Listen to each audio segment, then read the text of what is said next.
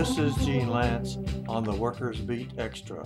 One thing we just learned from the Texas deep freeze is that you can't trust people who are just trying to make profits with our electricity and our water and our lives. This is a statement from AFL CIO President Rick Levy. He's the head of the Texas Federation of Labor. He says Texas leadership failed working families before, during, and after the winter storms. The people government is supposed to serve suffered mightily and, in some cases, face a bleak future without future action. There is no other way to account for a winter catastrophe in which power, water, and other infrastructure failures left millions to hold on for dear life. In the alleged energy capital of the world, a young boy died of hypothermia in his own home. Children suffered under the covers in record cold. Families dug latrines. People tried to warm up and maintain contact with the outside world from their parked cars if they have them, though some did it the wrong way and suffered carbon monoxide poisoning. Homes became uninhabitable even after the temperatures rose some. Poor families, working poor families, and families of color, as usual, suffered disproportionately. This time, millions more were introduced to the experience of being on our own with useless resources and no place to turn. As with the pandemic, as with the distribution of vaccines, as with the reliance of the often unreachable unemployment insurance system, as with a foster care system under federal court orders, years of knowing neglect by political leadership who rely on reactionary partisanship that shortchanges work, working people made us worse off. Once again, because too many politicians believed that, quote, free markets, end quote, would prevail, failure ensued. The lights went out, the heat vanished, the taps had no water, and the help we expect was stuck in triage mode. For too many working families, the disaster is far from over already. Reports of eye popping utility bills are in the news. Repairs of broken pipes, roof damage, indoor flooding, and other results of ice and snowstorms might take months. Price gouging has surfaced, and fly by night operators and scam artists are emerging to wreak further havoc. Families are boiling what water they have, and many grocery shelves are picked bare. State government failed us. Misdirection was our leadership's first resort. The governor and a lot of public officials tried to make this tragedy a talking point against the Green New Deal, which they don't even have. When the blowback arrived, our leadership understood at long last that Texans are catching on to the game.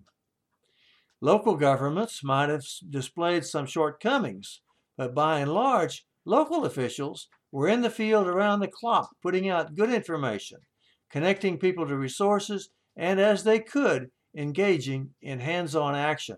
These elected officials could not make everything right, but they at least sent a signal that they were trying.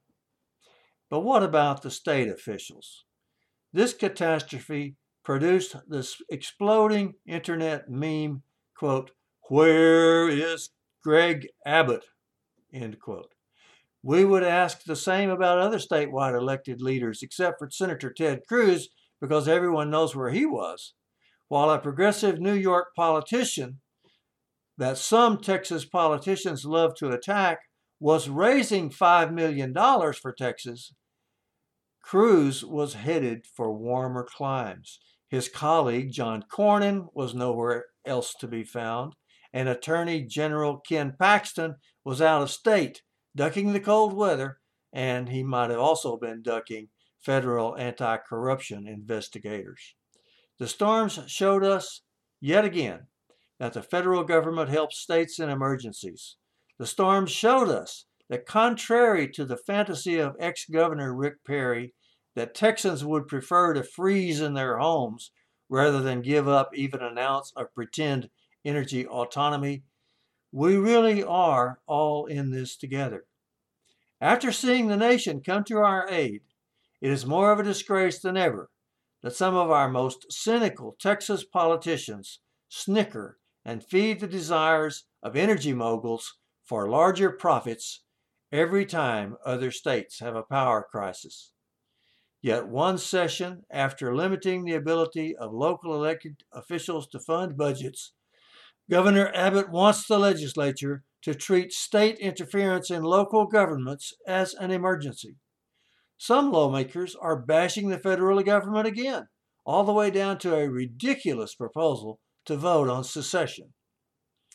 Can we return to the recognition that before and after catastrophe strikes, the government closest to the people is the best government, and that the federal government we are part of is not a force for evil?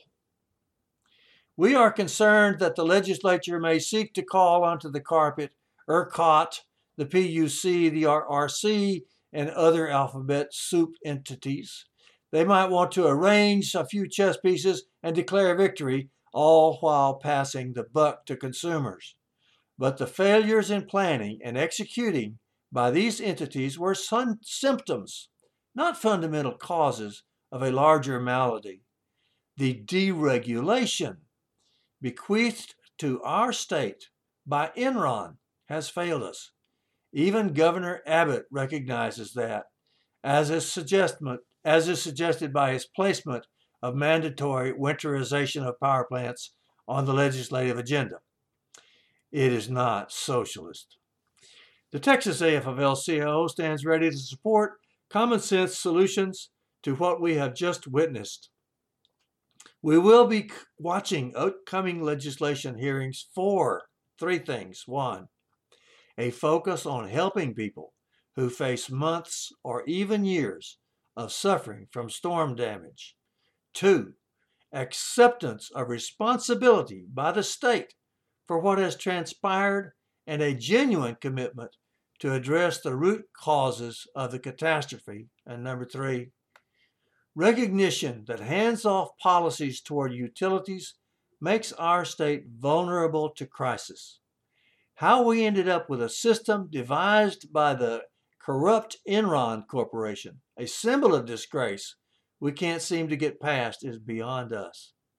But the biggest change our state needs is a shift away from the notion that the people of Texas can go it alone and that government is always the problem. We can't end this statement without once again saying that we recognize how frontline and essential workers came through mightily. They had been working on COVID 19 and they again excelled during the storms. Healthcare workers made it to the hospitals. First responders made calls to the most urgent life and death situations. Plumbers and electricians stayed in the field through exhaustion. Supermarket work, workers were at the stores so the public would have a better chance to get by. Volunteers staffed warming centers. And all who went into essential work and maybe even slept at work for days at a time still deserve priority for vaccinations, for pensions, for better health and safety measures, and for an array of policies that enable them to support their families. Texans understand that treating frontline workers well connects to preparation for the worst emergencies now more than ever. Working families cannot have a fair shot at better lives if the alleged energy capital of the world cannot stay safe and warm in a winter storm. Climate change is real. These types of events are becoming more frequent, not less so we need government to work for all of us. That's the statement from Texas Labor Federation President Rick Levy. This is Gene Lance on the Workers Beat Extra.